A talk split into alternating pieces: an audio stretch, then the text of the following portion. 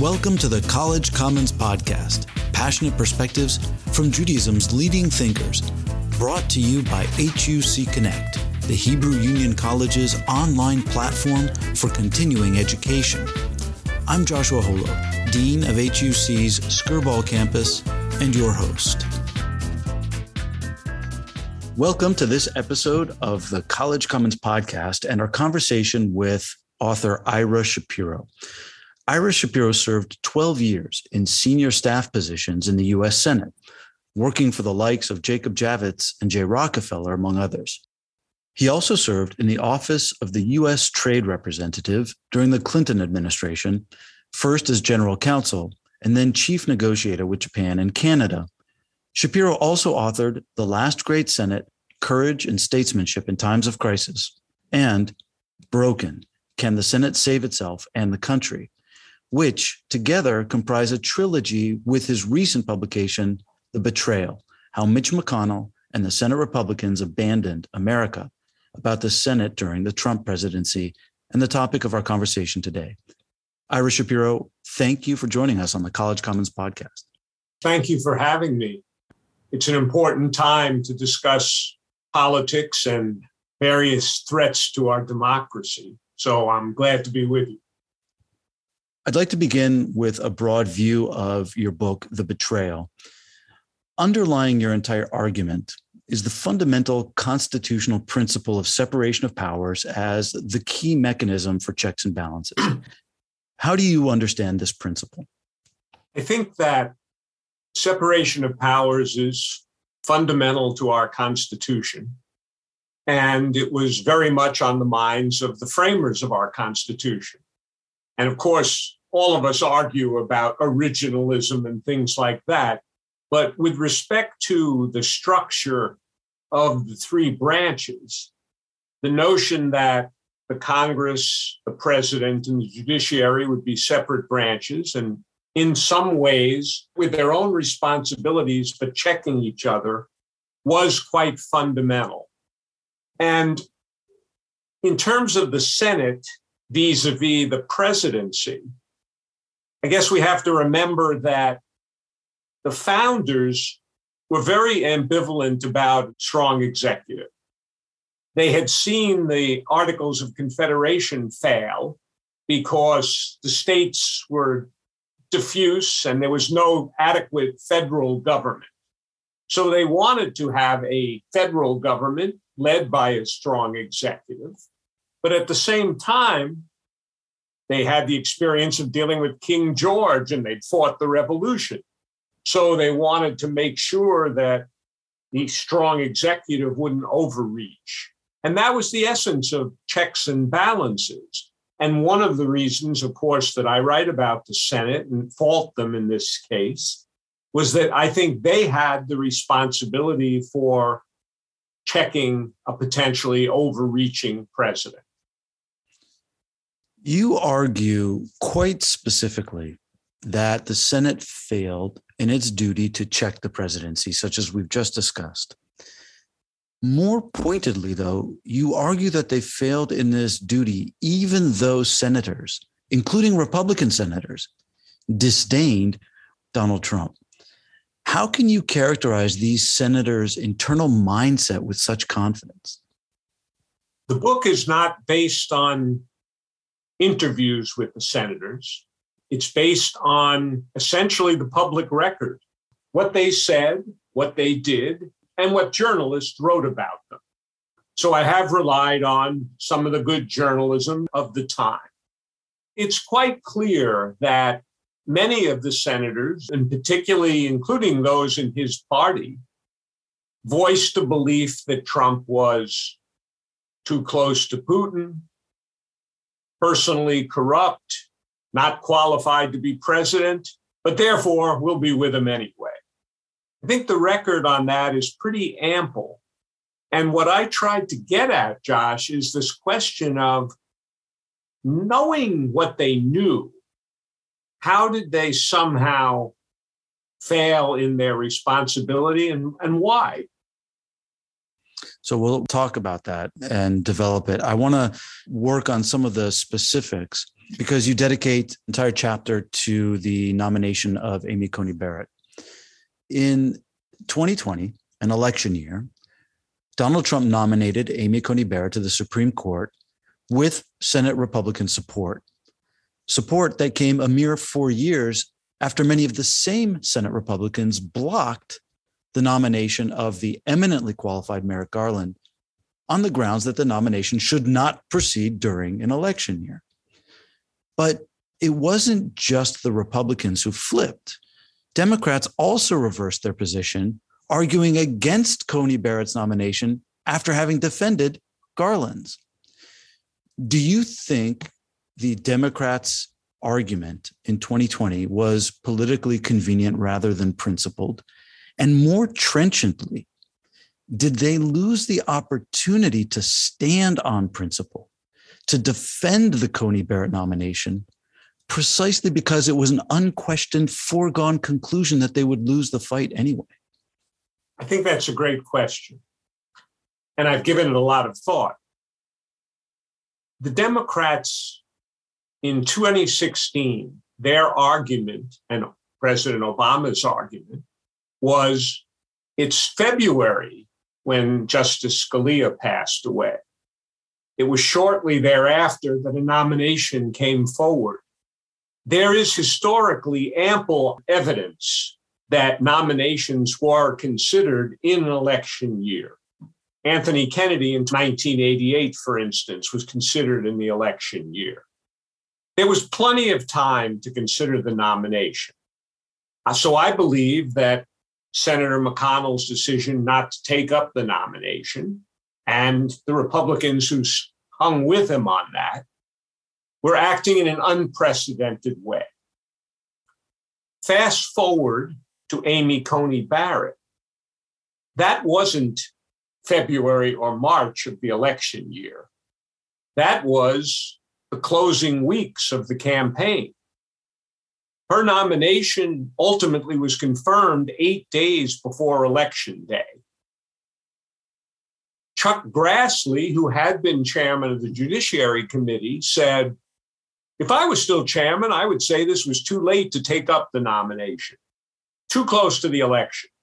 But since I'm not chairman, I'll vote for it anyway. There's a big difference, and I don't believe that the Democrats were inconsistent or hypocritical on this subject. And I would add one thing because I thought McConnell did something unprecedented by blocking Garland. But at least there was still political recourse. Obama could have raised the issue. Hillary Clinton, running for president, could have raised the issue. And the next president, whoever it was, was going to fill the vacancy still has some connection to democratic principles. Barrett is the opposite. You're taking away from the voters the opportunity to choose the president who will fill that seat. You're handing it to a person who's about to lose the presidency and a person who had already been proven to be corrupt, et cetera, and impeached before that.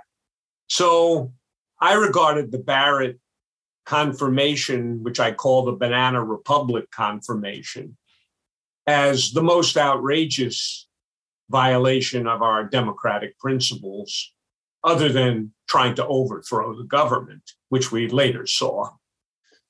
Let's go back to the larger trends and motivating energy of the Senate and take a little historical tour to the middle of the 20th century. In describing the decline of the current Senate as a meaningful power of checks and balances, you contrast it to mid 20th century Senates that really tackled systemic concerns of the Republic. You also cite the fact that in the middle of the 20th century, Americans at large knew about the Senate and its work. Proverbially speaking, Americans knew their senators, certainly from their own states. How much of the failure of the Senate today, which you so fully and compellingly describe, is really about a failure of American grassroots civics? I think there's no doubt that the Senate reflected a civic generation. The people who were my parents and the people who went through World War II, they had a commitment to the country. And those of us who were privileged to be born after the war, we were raised in a certain way, and civics were very important. And I think that certainly benefited the Senate. So I do believe that that's an important factor. I still think it lets them off too easy to blame a lack of civics, etc. What you see if you look at poll data and other anecdotal information is pretty good respect for the Congress when the Congress worked. 60s, 70s, into the 80s, polls show pretty good approval. And then it starts going down precisely when the Congress and particularly the Senate descend into hyperpartisanship and gridlock. So there's a complex relationship, I believe, between the senators, their performance, and the expectations of the public, but it goes both ways, basically. And one reason I hold them very responsible is I point out, as you know in the book, the times where they could have done better they could have brought people together as opposed to dividing them. And because they didn't, then the public says this is a worthless institution, and you spiral downward. Fair enough. It is, after all, a republic, so we're all responsible. But those hundred privileged people are particularly responsible. We're going to circle back now to the reasons for the failure. And I want to kick off this aspect of the conversation with a question about polarization. An implicit through line ties your book together, which is this Republicans have more dysfunctionally careened to the rightward extreme than the Democrats have to the left. I'd like to give you the opportunity to share one or two of the most salient data points that illustrate this argument. I'm obviously a Democrat, but I've worked for many years with Republicans in the Senate and with no fewer than four Republican administrations, starting with Gerald Ford and going through George W. Bush.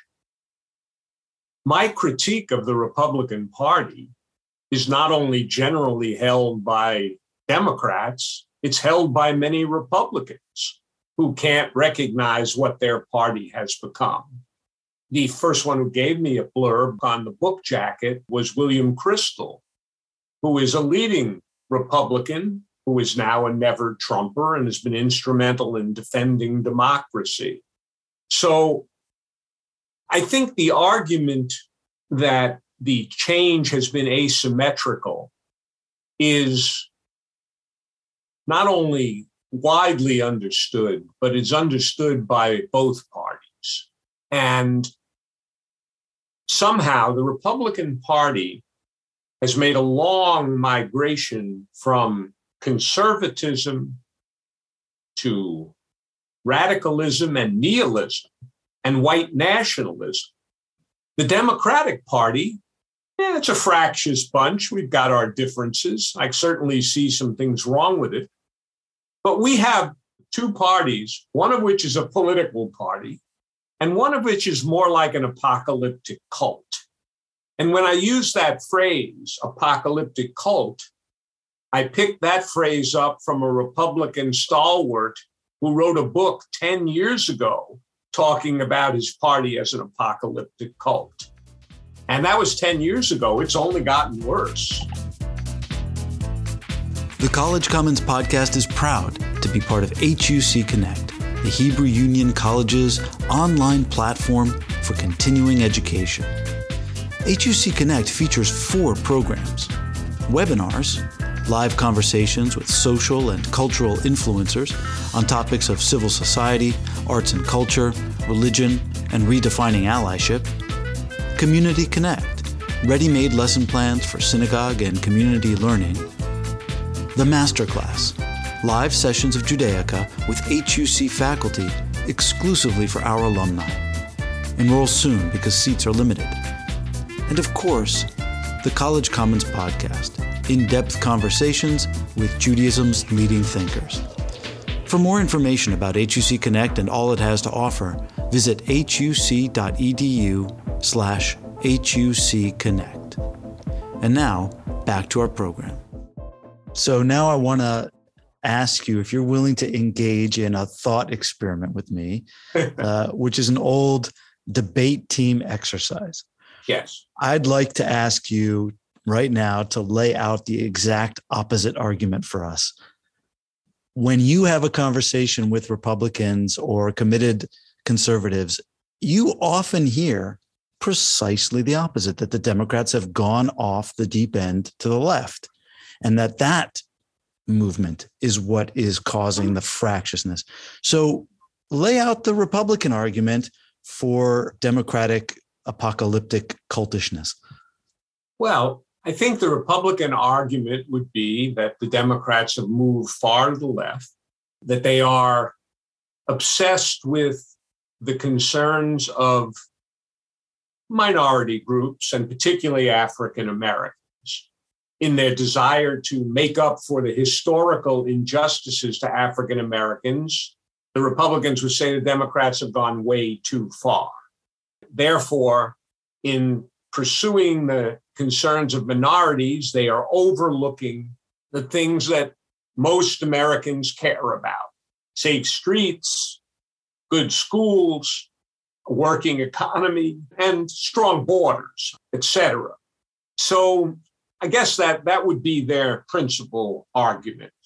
And I guess I would say, if I were responding to it, that some of the Democrats go overboard. You've got to reckon with the fact that the Democratic president who was elected, Joe Biden, is hardly anyone's idea of a radical.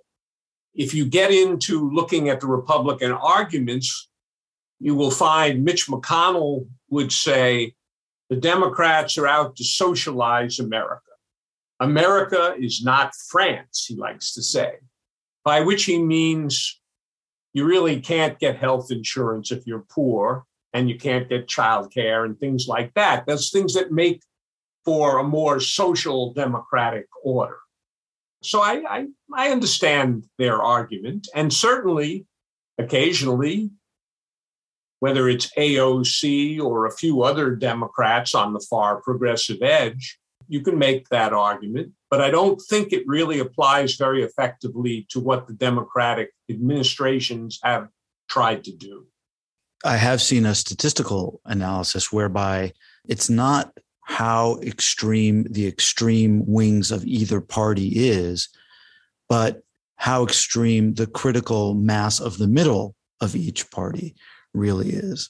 So it's not really about the ideas, but it's about the number of people who are buying into them in in either case. That might be the difference between arguing that one side has moved too far to the extreme more than the other side. I think that's right. But again, I think if one looks at the spectrum, you'd find a lot of Democrats in sort of the near left center, and you'd find fewer Republicans in the near right center than you used to find. The cliche is politics used to be between the 40 yard lines. Right. And now maybe it's between the 30 yard line and the five yard line on the other side. All right. If you had to boil down what is motivating the Senate to have failed as egregiously as you so compellingly argue, what would that reason be? Well, I think certainly the senators were profoundly affected by Donald Trump being president and Donald Trump's strength in his party. The independent voices, and there were a couple of very independent voices Senator Jeff Flake, Senator Bob Corker, they ended up retiring for one reason or another. But clearly, the message to other Republicans were you don't go against Trump very easily if you're going to be a Republican. That gets to the question, though, of the responsibility of senators. To my mind, if you're a senator, you're a party member, you're a partisan, but you're not a partisan hack. You have to balance the country against the party. You're concerned about your state, but you're not a state legislator. You have national responsibilities. You have an obligation to try to make the Senate work. You have an obligation to try to reach principled compromises and to bring people together. All of those things eroded over time. And I think what's important in my argument, I always come back to say, look, we had a pretty broken politics before Donald Trump ever came down the escalator. You know, so what happened? Well, what happened, and his adversaries and his supporters would agree that Newt Gingrich had a major impact on American politics. Gingrich turned politics into war. McConnell turned politics into obstruction. And as a consequence, the senators started to hate the institution they were in without changing it. I'm very critical of the other senators. You know, I think in case some authoritarian president comes along, they're supposed to do something about it. And they lack the trust, they lack the, the pride in the Senate to do anything. The thesis of your book is that the Senate has failed us. Where do you see the light, the opportunities for the Senate to rise to the occasion rather than shirk its responsibilities? Well, one of the frustrations is that for me, the Senate passed any number of important pieces of legislation, whether it was the CARES Act or the Second CARES Act, whether it was the infrastructure bill or a China competitiveness bill, and now a modest but useful gun safety bill. What frustrates me is they have the capability to do the work, but they've allowed Senator McConnell to determine when the Senate will work. If you look at the last 13 or 14 years, the Senate works when McConnell allows it to work. And it doesn't work when he doesn't. And that's most of the time. So my answer is reduce his power. You can't defeat him for another four years. You elect more Democratic senators, you can change the Senate. You disempower McConnell, you disempower Joe Manchin. It's all political at this point. A lot of issues, a lot of concerns, people trying to live normal lives again after coming out of COVID. You got to focus, though, on the elections because if you're a Democrat or an independent, every issue you care about, with the possible exception of inflation, the Senate and McConnell are responsible for obstructing progress. So it's in mm-hmm. your hands. Here's to rolling up our sleeves to do the work. Ira Shapiro, thank you so much for the conversation. It's been a delight to talk to you. Take care. We hope you've enjoyed this episode of the College Commons Podcast, available wherever you listen to your podcasts. And check out HUC Connect, compelling conversations at the forefront of Jewish learning. For more information about all that HUC Connect has to offer, visit huc.edu slash HUC Connect.